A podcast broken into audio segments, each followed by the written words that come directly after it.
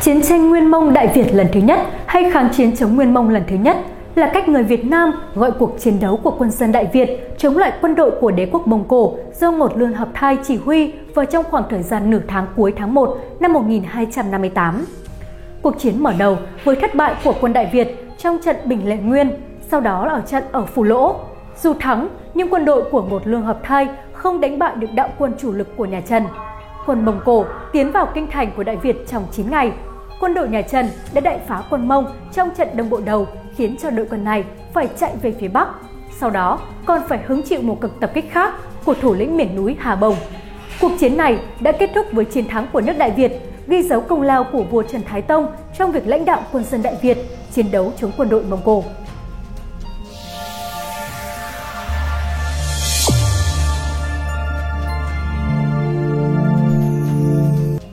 Nguyên do cuộc chiến tranh ở thời Trần Sơ, nước ta bị người Mông Cổ xâm lược ba lần.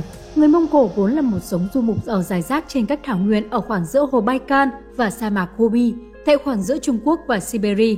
Họ ở thành những thị tộc lớn nhỏ, mỗi thị tộc từ mấy chục đến mấy trăm nhà, gồm ba thành phần, quý tộc, dân tự do và nô lệ. Nhiều thị tộc họp thành bộ lạc.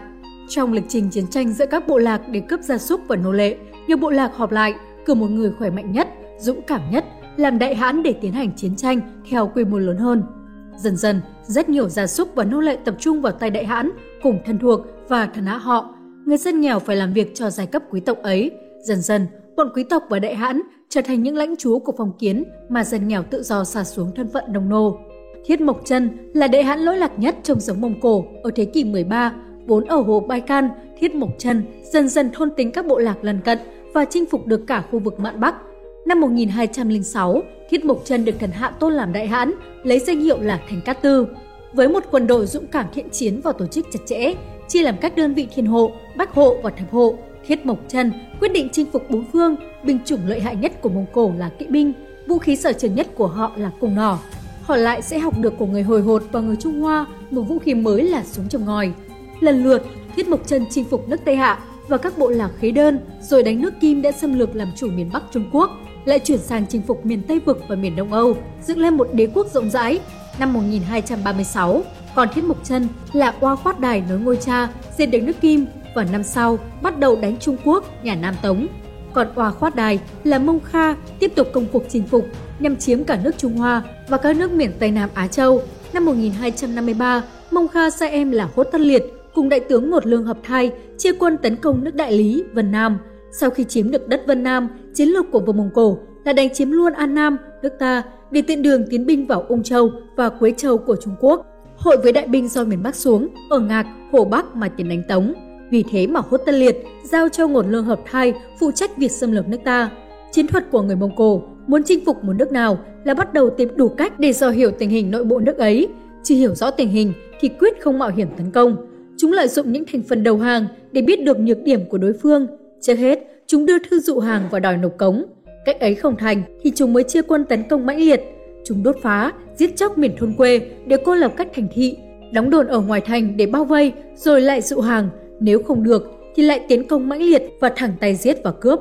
Theo kế hoạch ấy, Ngôn lương hợp thai ba lần sai sứ sang dụ Trần Cảnh, thần phục vua Mông Cổ và nhân đó bố trí gián điệp để dò xét tình hình nước ta. Đường lò xây dựng cổ đầu mới, vua tôi nhà Trần cương quyết không chịu khuất phục. Mỗi lần, Trần Thủ Độ sai bắt sứ giả Mông Cổ giam lại để cho giặc biết rằng nước ta cương quyết bảo vệ nền tự chủ, dụ hàng không được, một lương hợp thai quyết định tiến công. Cuộc xâm lược của quân Mông Cổ Biết rằng quân Mông Cổ thế nào cũng đánh, Trần Thủ Độ bàn với Trần Cảnh cử hưng đạo vương Trần Quốc Tuấn là một tướng thanh niên có tài năng quân sự giỏi nhất đương thời, đem binh lên phòng ngự ở biên giới. Cuối năm 1257, một lương hợp thai sai bọn triệt triệt đô, An Nam Chí Lược chép là thông súy. Mỗi người đem một ngàn quân tiến từ Đại Lý để xâm lược nước ta, định tiến vào mạn sông Thao. Một lương hợp thai lại sai con là A Thuật, tiến binh tiếp viện. Đồng thời, để do thăm tình hình, thấy quân ta đã sẵn sàng nghinh chiến, A Thuật trở về báo, một lương hợp thai cũng tiến quân, đi gấp đường để hội với quân của Triền triệt đô. Quân Mông Cổ theo đường sông Hồng, hai quân gặp nhau ở chỗ hợp lưu của sông Hồng với sông Đà và sông Lô, tức miền Việt Trì, vào đầu năm 1258. Bây giờ, Trần Cảnh thân hành cự chiến, bài binh và tượng ở phía nam sông, có lẽ phụ trần trợ chiến. Một lương hợp thai chia quân làm ba đội để qua sông. An Nam Chí Lược chép rằng quân Mông Cổ không có thuyền để sang sông, cứ đi dọc bờ sông bắn thử xuống nước, chỗ nào tên vào nước mà không nổi lên, biết là nơi cạn, tức cho quân kỵ lội qua. Chiến thuật của một lương hợp thai là cho quân tiên phong sang sông nhử cho quân ta đến đánh, chở cho quân của phò mã Hoài Đô đánh trận ở phía sau quân ta thì chỉ triệt đồ lửa cướp lấy thuyền của ta để cho quân ta không có phương tiện rút lui. Nhưng khi mới sang sông thì chi triệt đô tiến công mãnh liệt ngay, đại quân do ngột lương hợp thai chỉ huy phải tiếp chiến, quân ta thua to. Bấy giờ, bên cạnh Trần Cảnh, chỉ còn có Lê Phụ Trần. Phụ Trần khuyên vừa lui về xuôi, mình cũng rút theo sau để che chở. Vì quân giặc không thực hiện được kế của ngột lương hợp thai cướp thuyền của ta, Trần Cảnh xuống thuyền chạy về sông Lư, khúc sông Hồng ở gần Thăng Long. Quân giặc tiến thẳng đến đồng bộ đầu để bao vây kinh thành. Đi đến đâu, chúng bắn phá giết chóc đến đó. Triều đình nhà Trần thấy thế không chống nổi, phải bỏ Thăng Long, lui quân về miền hạ lưu sông Hồng. Vì vậy, quân Mông Cổ vào thành Thăng Long rất dễ dàng. Thấy ba sứ giả còn bị trói giam trong ngục, tướng Mông Cổ càng căm tức, cho quân cướp giết nhân dân trong thành để báo thù. Những người sống sót phần nhiều bỏ trốn đi nơi khác. trên Cảnh thấy thế giặc quá mạnh có ý muốn hàng, nhưng Trần Thủ Độ cương quyết nói rằng đầu thần chưa rơi xuống đất thì xin bị hạ đừng lo. Thủ độ sai các tướng ra sức chuẩn bị phản công, quân Mông Cổ đóng ở thành Thăng Long không đầy nửa tháng vì xung quanh thành nhân dân dùng kế tiêu thổ, quân giặc rất khó cướp bóc lương thực, cho nên chúng sợ lâm vào tình trạng thiếu lương. Lại vì không quen thủy thổ, quân lính đau ốm rất nhiều, ngột lương hợp thai bèn định lui quân và sai sứ giả sang dinh ta đóng ở hạ lưu sông Hồng để nói chuyện giảng hòa. Biết rằng thế giặc đã núng, nhà Trần sai trói hai sứ giả Mông Cổ và ra lệnh phản công, đánh rất mạnh vào trại giặc ở đông bộ đầu, quân giặc thua chạy, lại theo đường sông Hồng mà trở về Bắc. Đến trại Quy Hóa, khoảng Yên Bái, trại chủ người Mường là Hà Bồng, đem quân dân ra đón đánh, quân giặc lại thua to.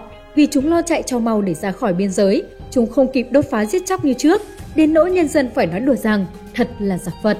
Cuộc xâm lược thứ nhất của quân Mông Cổ thất bại hoàn toàn. Quý vị và các bạn đang theo dõi trên kênh Từ điển lịch sử.